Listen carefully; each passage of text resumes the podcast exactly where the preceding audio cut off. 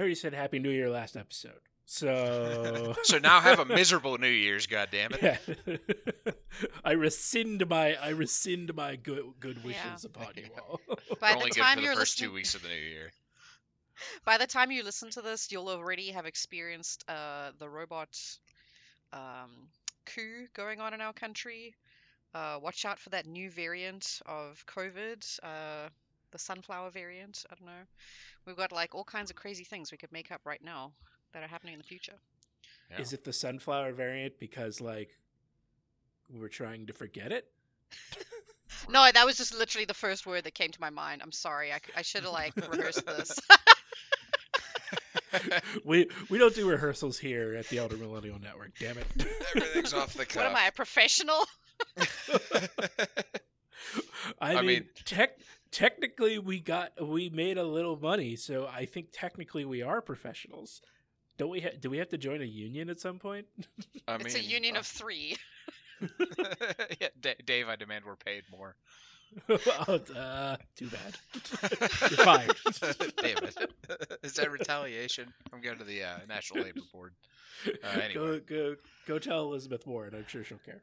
Uh, oh, yeah. There probably will be like a podcasting union, you know, like a hundred years from now, if we're still alive on this planet. Well, I oth- mean- or other planets. There are definitely podcast networks that employ people and like, you know, clay like take administrative stuff off the top. Like there probably should be a union at some point, especially for people in that situation. Like I mean, they're broadcasters. Let's Yeah. let's let, let's let's not kid ourselves anymore. Like podcasts have replaced radio for the most Yep. part. I wonder if you could join what's it called, UCW, the United Communication Workers Union. Yeah. I mean, if you were a podcaster that worked for a network or something like that, yeah, Yeah. probably. Interesting. And I mean, you got to figure in the next 20 or 30 years, you know, uh, kind of tendencies towards uh, um, con- market concentration being what they are, that there probably will be like a big podcast, as in like, you know, like maybe four or five companies that dominate like 90% of the podcast market. That's big podcast has gotten to you, haven't they? I mean, but yeah, it's probably going to happen. Well, it'll probably just be like, you know, some subsidiary of Warner's and some subsidiary of Sony and some subsidiary of like Viacom or whatever uh, is it whoever is it Viacom or whoever owns them, whatever their parent company is. Uh, who Um, knows? The- They're all owned by like 15 people, anyways. So, Yeah, yeah. Uh, anyways, on that note, you're you are listening to Exo Friends, the Exo Squad podcast on the Elder Millennial Network. I am David Hoyt, and I'm joined by Kevon Fishami. And Lexi DeKoning, as of yet, ununionized in my role as a podcaster. Dave, we demand unionization. okay. I'll I'll try to fight it for some reason. uh, uh, so uh, as, as said, this is the first this is the first e- re- episode we're covering in the new year. Um, we hope you all enjoyed the uh, the our dream our our picking out and selecting our dream cast for a a live action remake if that were to ever happen and we had unlimited dollars. Um, but uh, the episode we're covering now is season two, episode fifteen, Venus Rising, written by Mark Edens and Brooks Wachtel, who we have, talked about before. And um diving right into it, so we're continuing on from the last episode. The liberation of Venus continues in full swing, with Able Squad leading the charge against Neo Sapien forces, completely overpowering them. Um, the the Neo Sapiens are absolutely on the run and at the on the verge of being completely defeated on Venus. Yeah, it doesn't Uh, doesn't seem like they really have much in the way of air support, which is the major thing. It seems like it's a lot of just like ground forces getting chewed up by uh, E-frames. Well, yeah, it really- episode. it really seems like they never rebuilt their fleet after the Graph Shield incident. Well, I mean, and the question is like, what would they rebuild it from? You know, because like at this point, you got to figure there's like major manpower shortages, major you know like resource and material shortages, and all the rest of it. And uh, only- Phaeton's efforts are on, as we'll see in the coming uh, episodes, like other, you know, he's focusing uh, resources on other things other than just like pumping out, you know, like the day-to-day material of war. If only Neo Sapiens could fly, Hmm, um, he says ominously. yes, horns. Horns could be very useful. Um, Mar- Marsh, during the fight, contacts the Resolute to report the situation, and Winfield begins. I don't want to say maliciously, but uh, at least for Simbaka, gleefully bombarding bases from space. Um, I like. I like. Uh, I, I, I don't know if it's if it's like specific to the episode, but when they first with the first space battle we saw with Exofleet was against the pirates, and they were shooting down on places that didn't have an atmosphere. So like the lasers would just come down and like explode whatever they hit. Now it seems like whenever they're shooting into an atmosphere, the lasers like combust, and the Resolute Two is shooting giant fireballs down at the ground. Uh, yeah, I didn't think about that being the case of the atmosphere, but yeah, I don't know. Maybe they're like literally igniting the atmosphere as they come down. You have to I- I kind of don't- wonder what's in that atmosphere still, because even though it's it's obviously been um like uh, changed and adapted to be suitable for human life, but the sunsets are still very purple.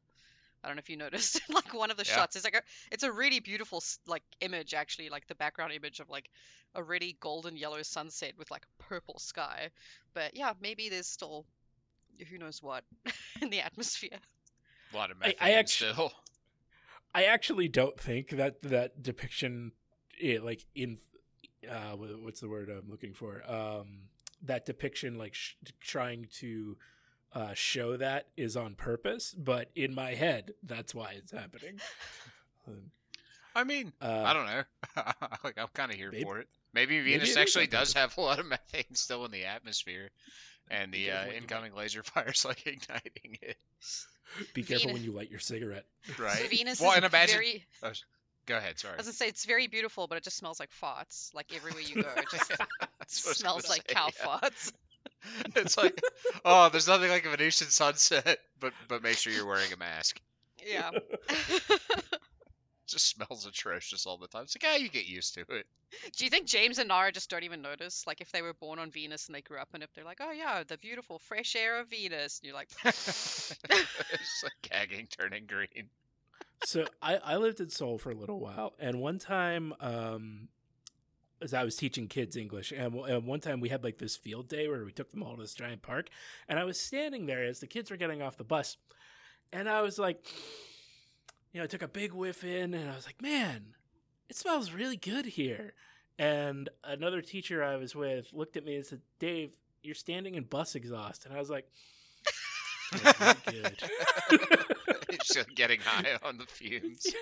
like, like it's that bus exhaust smelled better than your average like the air in Seoul for on that day at least. It, it Oh wasn't my always gosh. stinky, but Rough.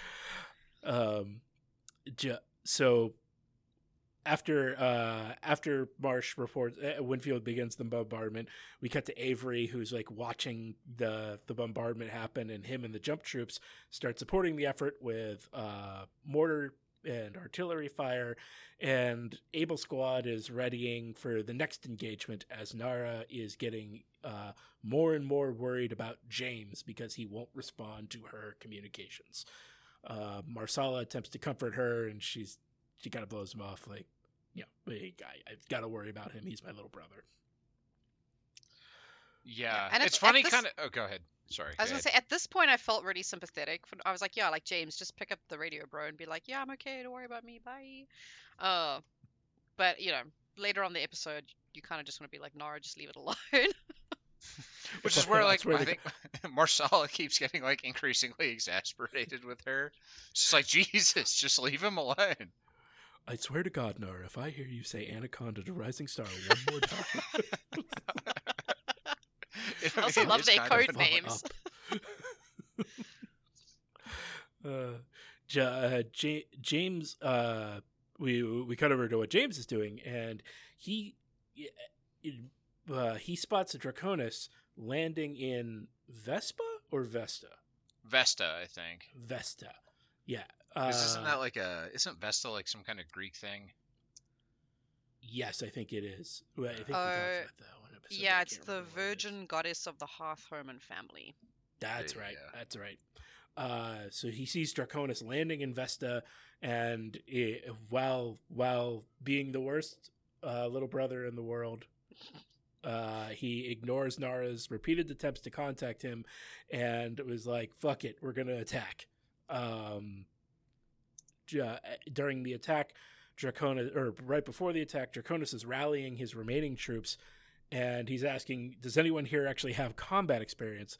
And the only one there that seems to have any is Thrax, because he was demoted and put on like shuttle duty, so he wasn't in the front line fighting uh, against the Exo fleet coming after Venus. Um, he ex- he he gives Thrax an instant field promotion to garrison commander, which means nothing, and he tells Thrax that he set up a giant hydrogen bomb, like one of the one or a device that was used to terraform Venus. And uh, apparently, this thing has the power, the explosive capability to destroy the city of Vespa when the Exo fleet actually gets closer, so that he can take out as many as possible.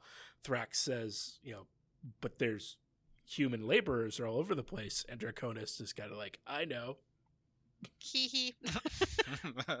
Too bad. Acceptable losses. they were they weren't really people anyways. What were they using hydrogen bombs for to terror? I mean, maybe there's some good scientific reason. I'm not a scientist of that kind. Um, but why? What like? like it seems to be that like detonating a bunch of radioactive weapons all over your planet you're trying to terraform is probably not a great idea. I was assuming that they weren't like so like he says hydrogen based explosive devices, which of course like like you said brings up the idea of a hydrogen atom bomb, right? Right. Uh but I'm not sure if that's what he meant. Like I feel like they were trying to use it to like I I, I have no idea. I, I, I was trying to come up with an excuse in my head and I got nothing now. Like, all right, yeah, I was like, say. Like, they're, they're just setting up a bunch of nukes. That's how that's how you terraform planets, people. Look it up. just nuke the shit out of them, and then somehow you'll get an atmosphere. We promise. It just kicks so much dust in the air that you create an ozone layer. I mean, yeah, Is- yeah, it's just like it's like, oh yeah, this old hydrogen bomb from when we were terraforming. It's like, well, did you guys really? I mean, maybe that's why the atmosphere is like still purple. it smells like farts. Uh, the uh, the resistance begins its assault, um, destroying Draconis' personal shuttle, and Thrax leaves to find an E-frame. Nara is becoming increasingly frustrated because she doesn't, she still doesn't know what's going on with James, and as uh, JT and the rest of the members of Able Squad rejoin her position, um, he, she says, "We got to go after James and see what's going on." Uh, and JT says, "But Winfield told us not to attack Vesta Hmm. uh, because you know of all the people there. We don't want to risk them." But Mar- Marsala at first is like, "Yes, we have to do what Admiral Winfield says, like JT just ordered us to, but we could go there as a recon mission." And that's all the justification JT needs. He's like, yeah, yeah, that sounds like a good idea. We better go check and see what's happening. Yeah. I love also like there's some really good animation of like Nara's face during this little She- dialogue because like she's like fucking anaconda to goddamn rising star where the fuck are you? Uh like when jt asks like marsala well what do you think? Like should we go you know go find james or whatever? Um i believe marsala actually says like i know i don't think personal matters should interfere with the mission. Like that's not what we're here to do. And her face like yeah, like just the animation of like the way her face changes to look so angry, and then he's like, "But we are here to do recon." So like, and then it's like, ah, like this total turnaround in her facial expression. Um, She I don't know. It was actually, it was- I thought it was really good animation. Kind of like that. she literally does the little kid thing where she like puffs out her cheeks. She's like. Yeah. um, I just want to also like go back a second. So like when Draconis is leaving the whatever, like, is it Fort Elizabeth that they're stationed in? Yeah. yeah, I think so. he tells I think it's like after he tells Thrax to go like basically on this suicide mission to use the hydrogen bombs or whatever. Um, he says, "I'm going to strike the heart of Exo Squad," and you're like, "No, you're not. You're fucking running away." But to his credit, he does start fighting. Like he does start personally fighting here in a little bit. Yeah, when he Alright. thinks But, he, when he thinks it's just the resistance and he's able to overwhelm them. Yeah. W- Oh. and, and like also when he said that, I was like, "What the fuck are you gonna do?" Right. right. It's- Well, you he's know, got that. ra- He's got that super cool E frame with like the Neo Sapien feet and everything. That's like it's probably my favorite E frame of the show, if I'm being honest. It looks cool as hell.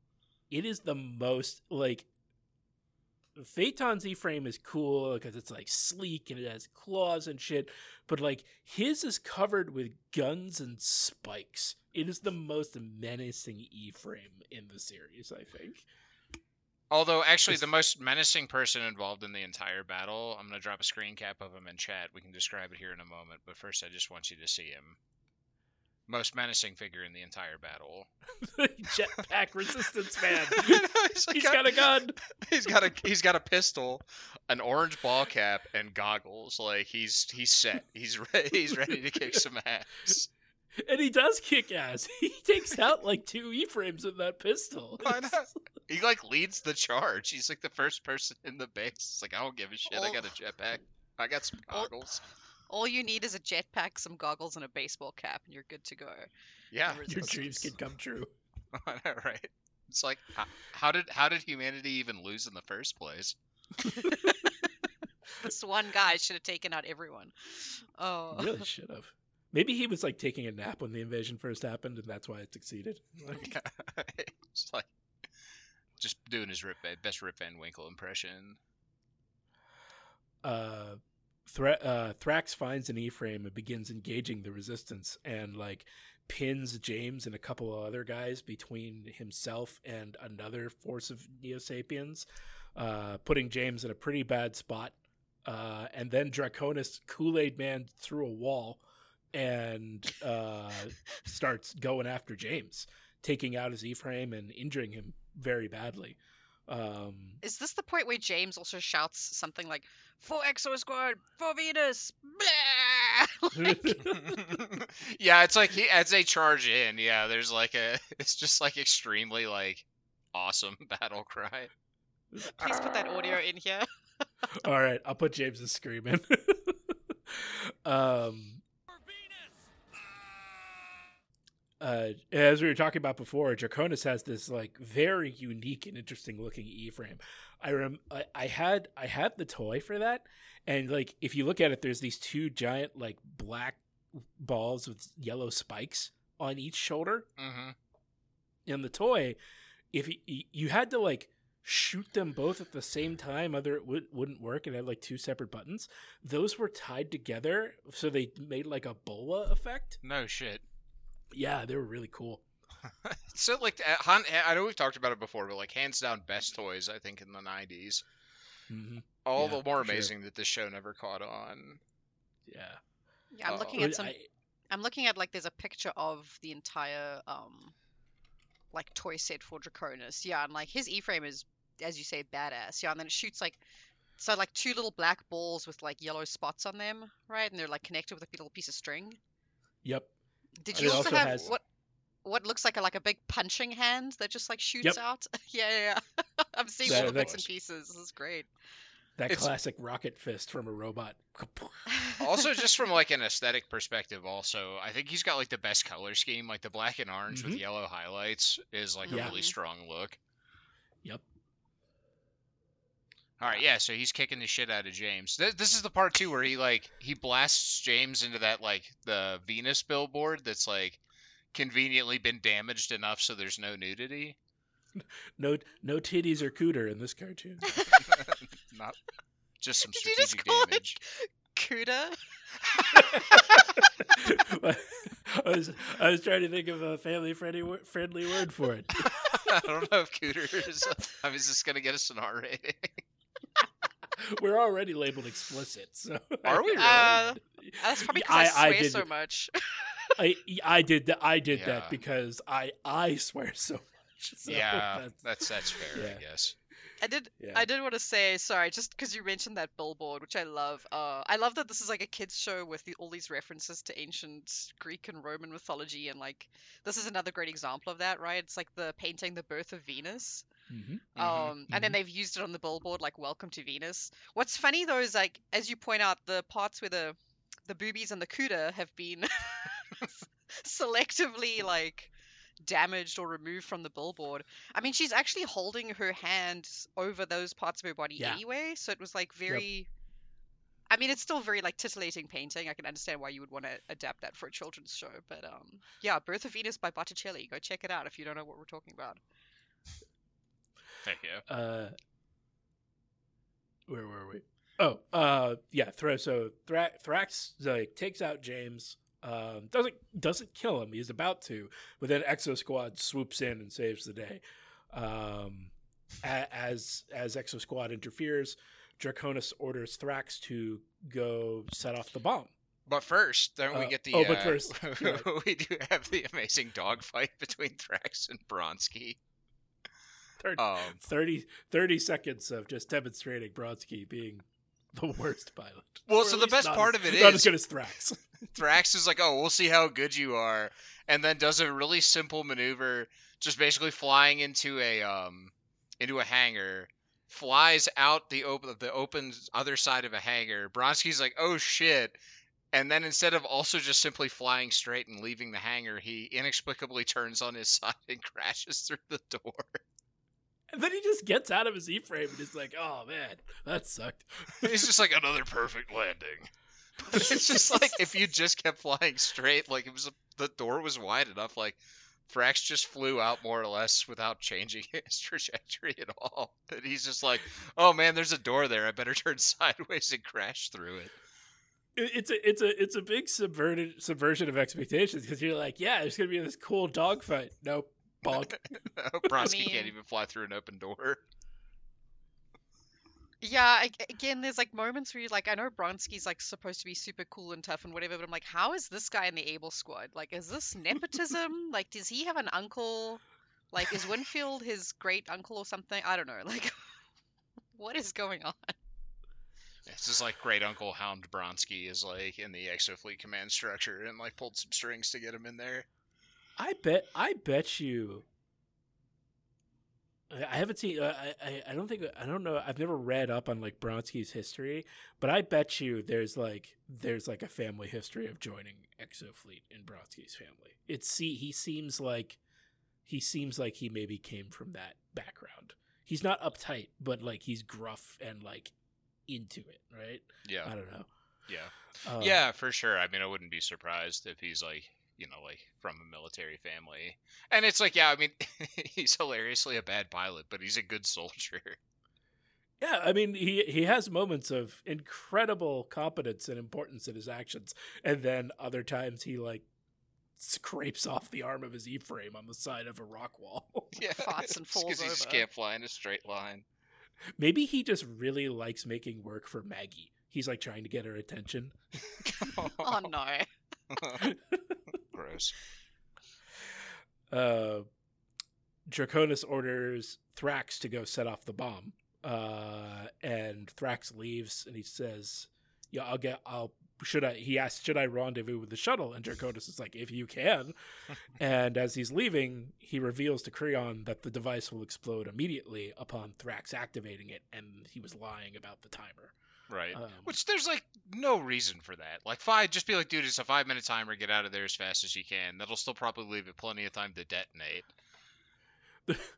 like well so so um so we're uh we're watching samurai jack right now and uh Dra- draconis draconis is almost like Aku level evil he's just a dick for being a dick sake Right. It's like I could just kill you because you know, like why not? It'll be funny. well he wanted he wanted to ki- like he hated thrax anyways for for letting kaz go so you know he's probably just like yep another one bites the dust Yeah. Which is like again, just like you know, you're you're short on manpower, you're short on equipment. This is probably the best pilot that the Neo Sapiens have. Period. He's probably the best pilot Yeah. in the solar system. And you're just like, okay, yeah, like go go like unnecessarily die, die blowing up this bomb. That's mostly just a like not even like a meaningful retaliation weapon, just like a you Yeah. know mild fuck you to the Exo fleet. it, it is purely slaughter for slaughter's sake Yeah. right? Um, What a douche. Kaz, Kaz sees Thrax leaving, and he doesn't know it's Thrax, but he he goes off after him because he's like, "Why is this one E-frame leaving?" Um, and uh, This is where they fly into a giant. There's like a giant glass dome with just like a very convenient window for things to fly Yeah. into, right? yep, Okay, Yeah. cool. I bring that up because I'm going to make another relevant comment about this later. But like, oh, okay, I was just like, wow, isn't that great? This like huge dome protecting this very important hydrogen thing with a giant window so that stuff can fly in here. Okay, cool. not not just big enough for an E-frame to fly in, big enough for an Exo fighter to fly in. yeah, like has his whole fighter.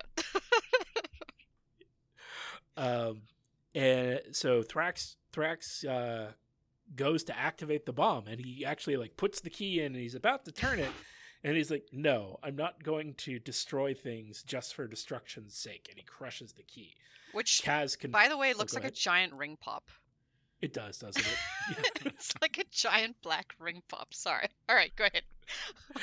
uh, Kaz confronts him, and he, he when he sees Thrax's face, he realizes who he is, and um, Kaz starts to or Thrax starts to walk away, and Kaz is like, "No, stop!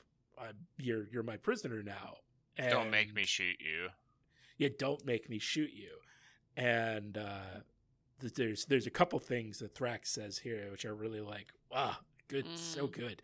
Um, he said he first he says when he when Kaz recognizes him, he says, "Oh, so I guess we don't all look alike to Terrans." Yeah. that's, that's so good. And as he's walking away, uh, you know, like you said, Kaz says, "Don't make me shoot you." He says, "No one makes you fire. It's a decision you make for yourself, and you have to live with it." And Kaz lets him go. Yeah, Yeah, because he can't shoot someone in the back. He's like, oh, he's not Yep. a. T- yeah. Choice, It, it almost re- it almost reminded me. eh, They, I think they actually use the same music. It almost reminded me of the scene where Kaz goes to get um, Marcus. Mm. Yeah, at the end there, and Marcus tells him to like fuck off. Like Marcus, uh, whatever's Allen or whatever his last name is, like still knows how to, or whatever his name is, Matthew Marcus knows how to die with um, with what is it, uh, dignity or something like that. I can't remember what, exactly what he says, but yeah, Honor or dignity, some yeah. some some military concept. But like also like one of the best scenes in the show for sure. And that music is really good. Like I mean I think it's one of the more underappreciated. Mm. I mean people talk a lot about the theme, but the scores throughout are phenomenal. yeah. Yeah. Did like the it show was have- really. Oh, go ahead. I was gonna say there's just really ominous music at the opening because like this episode also like just dives straight into the action, um, Hmm. but the music really sets the tone of like ominous, serious danger. I don't know stuff like that. It's fantastic. Yeah. Does the show just have one composer or is there I don't know. I'm googling Exo real. Squad music. Uh, ba-ba-ba.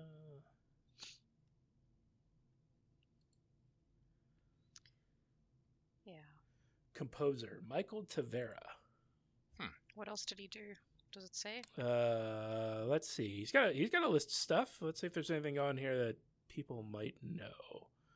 Uh, specifically, he's worked with James Horner a lot. Who? Why is that name familiar? Don't know. Oh, James Horner has won multiple Academy Awards. Uh, Oh, yeah, I Yeah. even recognize him. Okay. And for he's- like tight. Yeah, I was gonna say he has a picture of him standing next to James Cameron.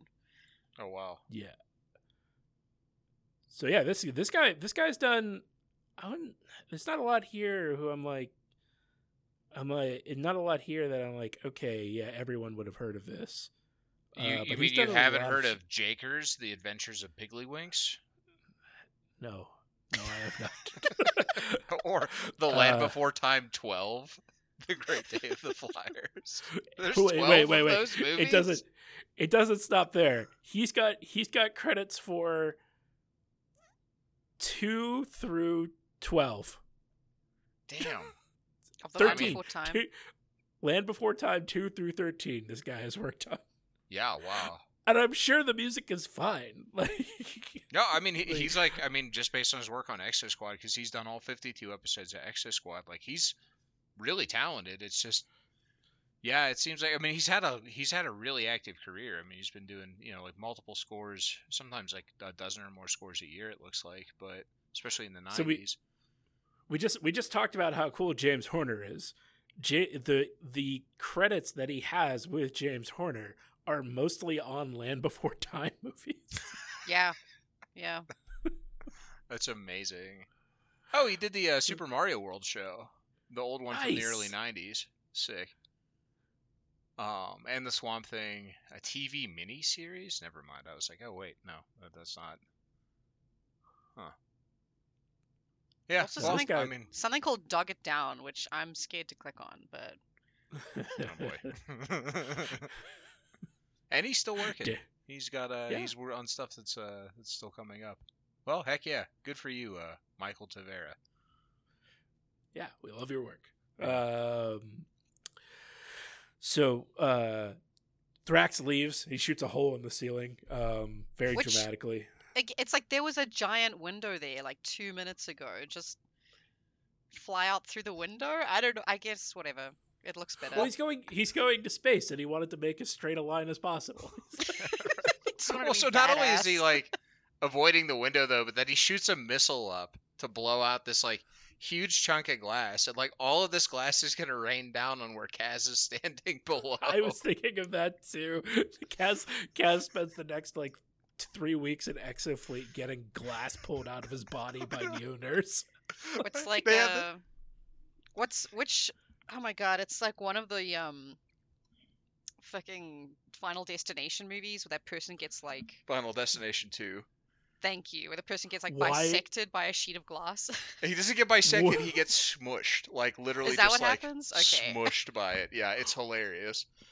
Wait, wait. Okay, I have to talk about for a moment how L- Lexi was just like, yeah, it was in one of the Final Destination movies, and without missing a fucking beat, Kayvon, you were like, Final Destination 2. Yeah, I've seen that movie. That movie. So like the Final Destination series is actually pretty solid. Um, It is, The yeah. second one is hands down the best one because it has some of the most hilarious death moments, including that kid getting crushed by a sheet of glass that falls on him. Um, can't recommend it enough. Uh, if you haven't seen it, Is go that the one with the tonight. gymnast as well? No, the gymnast is Final Destination. So I get a little hazier when I get out into some of the later ones, but I want to say it's four or five. Um, Okay. Also a hilarious scene. Um, but yeah, no, the last one is definitely the second one. I it brings to mind also like the the opening, like the first Suspiria movie.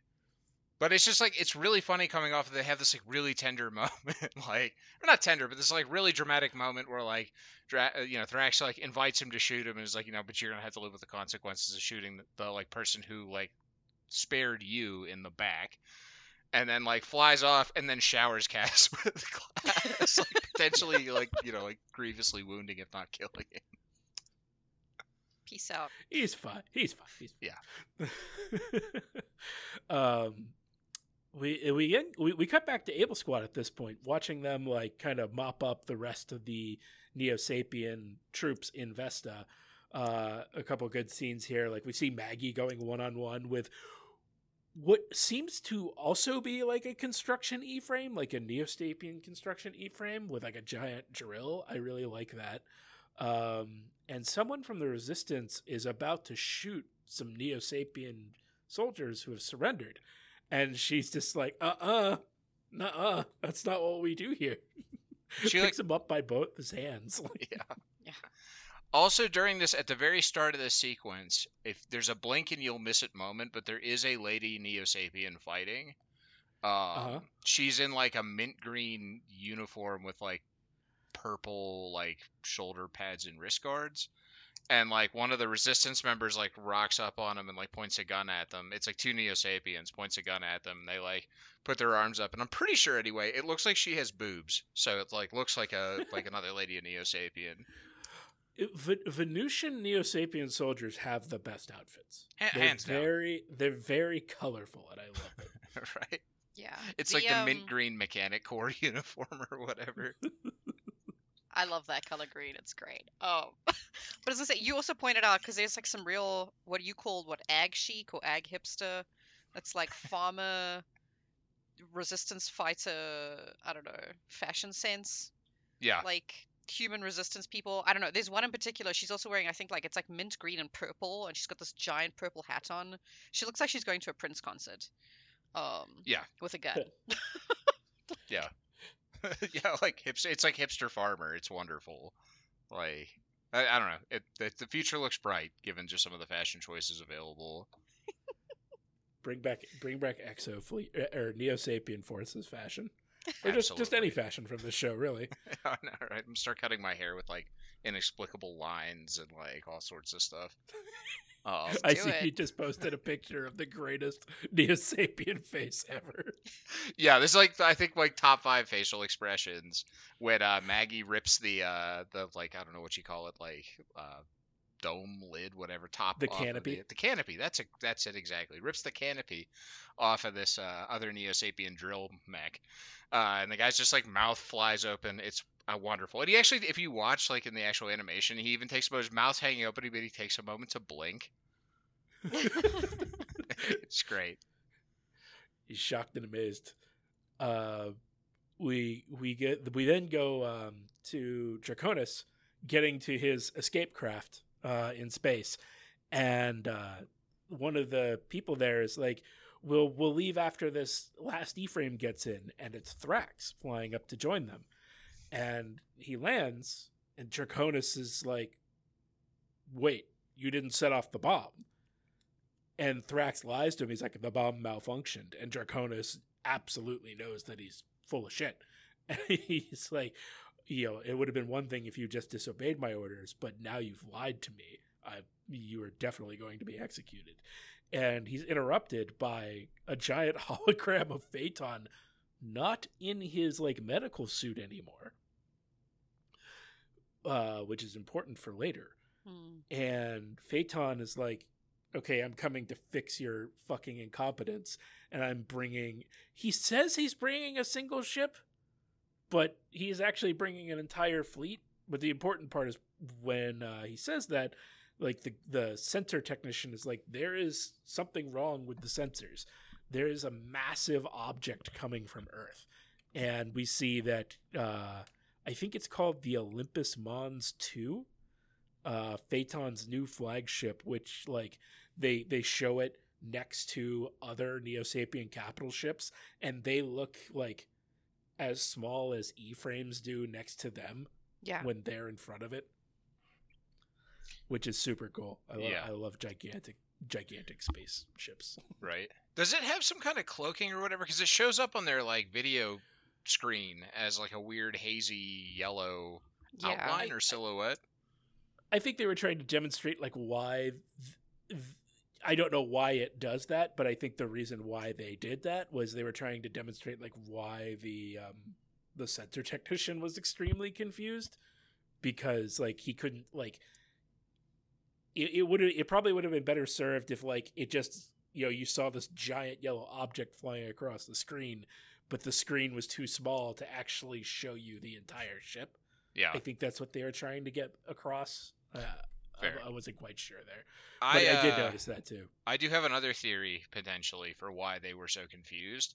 I'm gonna post another pic here and then describe it. Um, if you look at the two sensor technicians, their eyes are kind of like like real fucking red in a way we've not really seen like most other Neo Sapiens. like it's like are these guys like you know popping edibles on the job or something? Just like super ripped. You're Maybe right, Venus is where they grow all the weed. Yeah, there Probably you go. is. Yeah, but they like made sure to sneak their secret stash off the planet before they evacuated. it's like it's the It- Cheech and Chong of like the Neo Sapien Navy. Yo, man, what's that big thing? Uh, I should probably never do that. I try to do that accent again. Uh, That's- that's anyway, fine. There's always and, editing. that's that that that's that's the end of the episode. A really quick one. Um, Mm. Yeah. s- s- so much action that it just like not not a whole lot of deep stuff to talk about again. Just like bam, bam, bam, bam, bam, but like you know we're moving the story along at a really fast clip. Mm. Yeah. Yeah, it's a kind of, you know, sort of culmination of the taking back the inner planets, and then, you know, there's just going to be all the, the big drama of the battle for Earth to come. And, Oh. um, yeah, And, and the last the last thing, or maybe this is in the, maybe this is the beginning of the uh, next episode. Um, we see Nara and Marsala finding James. mm, Yes. that happens a little bit before this scene. Yeah. She runs Yeah. over and he's like unconscious or whatever. Yeah, uh, and you know he's obviously very hurt. It's not very well indicated in the show that he's hurt because you know it's a kid show and they couldn't like make it gory. But the the implication is that he is near death. Yeah. Yeah. I mean, you might even be able, like, if you don't know what that, like, you know, James shows up in later episodes, it almost could be read. I think that he's like dead here, even. Yeah, that's what I was gonna. I was just gonna say he is he is severely injured, if not already dead. Yeah. And there's like a little pan at the end of the scene because we have like Nara like holding James crying and then like Marsala walks up behind her and we pan up to Marsala and then pan left to like see a little bit of the Welcome to Venus sign. Um Yep. which is like an interesting cinematic choice. Like um I like it. It's like just kind of like a oh, you know, like kind of juxtaposing this is supposed to be like the beautiful paradise of the human or like Terran empire or whatever and it's like in ruins everything's destroyed um, Right. it's a nice yeah nice little um little cinema cinematographic touch War destroys everything.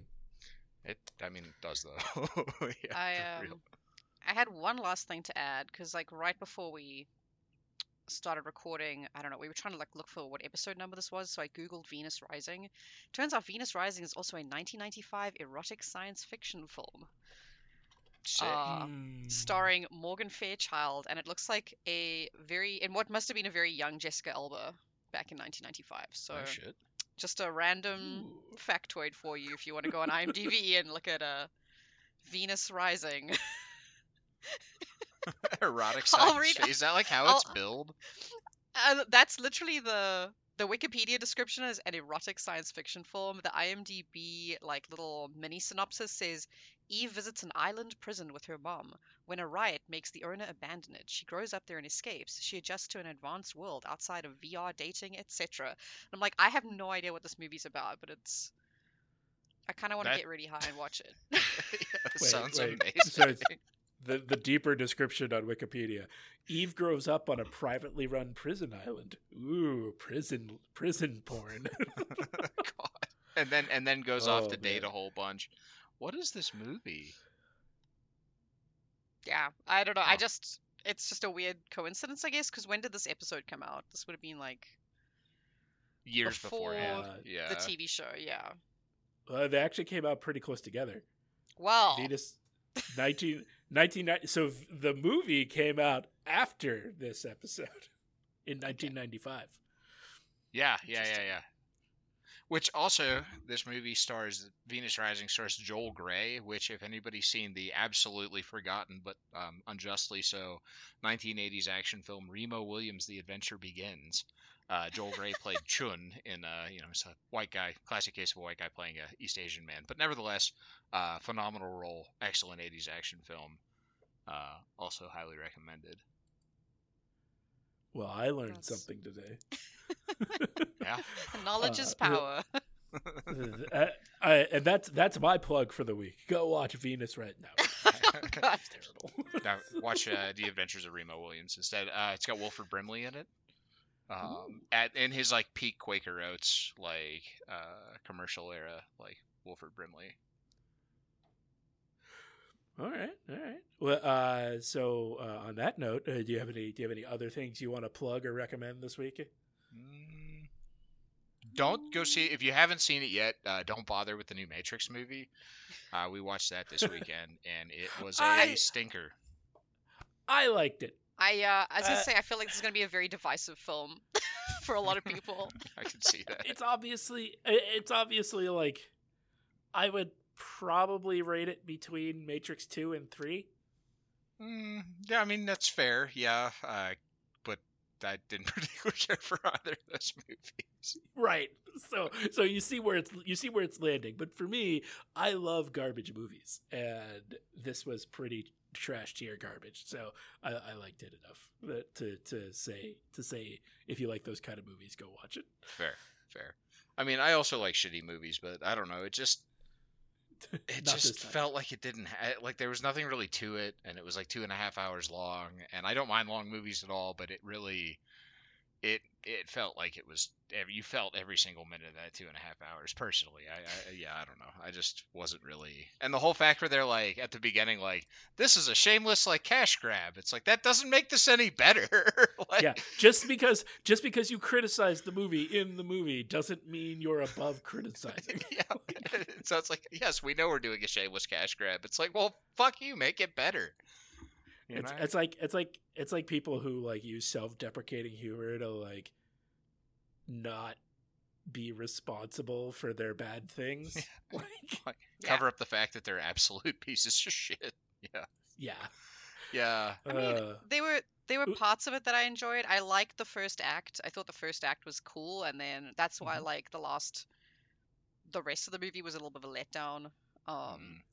I don't know. I liked some of the metatextual humor, like again, without giving away any of the plot for anyone who does want to see it. Just you know, there's a lot of stuff again, especially in the first act where they're kind of like making fun of or reflecting on the fact that they're making this like sequel sequel years later and it's a bit of a cash grab or whatever like some of that stuff landed really well for me but then there were other points where i was just like okay you don't have to be so heavy handed like i am Yeah.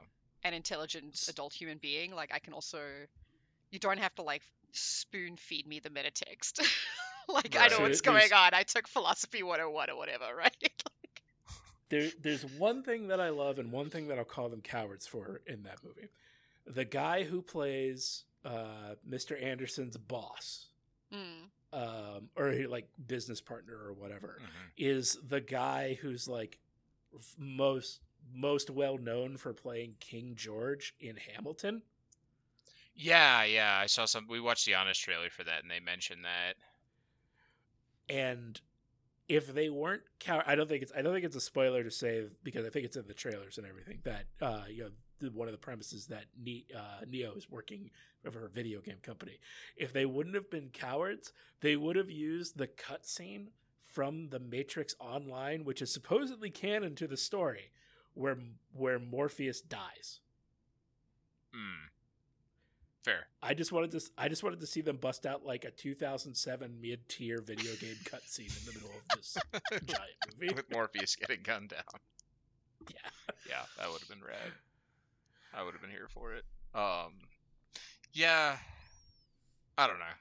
Yeah, it, Mixed like, I- feelings. well, I think the thing that really like Alexia kind of mentioned the heavy-handed subtext, and that was the thing I think that really like kind of pushed me off of it was the uh the whole like oh fake news is bad. People are so gullible blah blah blah. And it's like even a lot of the people that think like i'm a smart news consumer and i believe in facts like you you also still fall for a bunch of gullible shit like You are not immune to propaganda. I am not immune to propaganda. No one is. all of us are. it's like this whole like we believe in facts and the other side is like you know succumbs to emotions and stories. It's like that's like literally everybody like i, I remember living through the build up to the iraq war and like you know watching everybody go hey this is a rad idea it'll be fine Yeah. Um, It's, it's super cool. We haven't been in the war in a while. Yeah, yeah, and I mean, a lot of people still believe that Russia somehow, like, actually physically altered the outcome of the 2016 election, uh, which it didn't. Yep. Uh, so you know, it's like, uh, come on, like, just spare me, spare me the like politicking. Like, yes, I know Trump, Trump equal bad man, of course, but like, maybe we don't really have to get super heavy-handed about that in a action movie about people like logging onto the internet and doing kung fu. Maybe maybe I just want to see Carrie Ann Moss and Keanu Reeves uh, bring the next generation of Neos out. Like Yeah, Yeah, that's good that's enough, That's all I want to see. right? I could I have know- i, I could know have also Trump seen a little bad. bit more carrie ann moss to be honest as well Yeah, like yeah. yeah. um it would have been nice to She's great. Yeah. And underutilized. Mhm. Like, Yeah. Yeah, I like honestly, I think the movie would have been a lot more interesting if it was her. Um, that Mhm. was the focus of it. Like it was her trying to like kind of like swim through this like my well, I don't want to get into the whole, I don't want to give the plot away, but if she was the focus of it, it would have been a lot better. Um, I think. Although I do want to say the one thing I did enjoy a lot was Keanu Reeves like really just reverting to Neo perfectly. just this Uh-huh. like kind of just like lovable oaf who doesn't know what's going on and is just like always squinting and looking confused. Perfect. I still know kung fu. right. It's like, what is happening? Wonderful. Uh, on- on that on that note, I think I'll bring, think I'll bring it to a close. Uh, Yeah. Thanks for listening, everyone, um, and we will see you next time. Yep. Cheers. Thank you. Bye.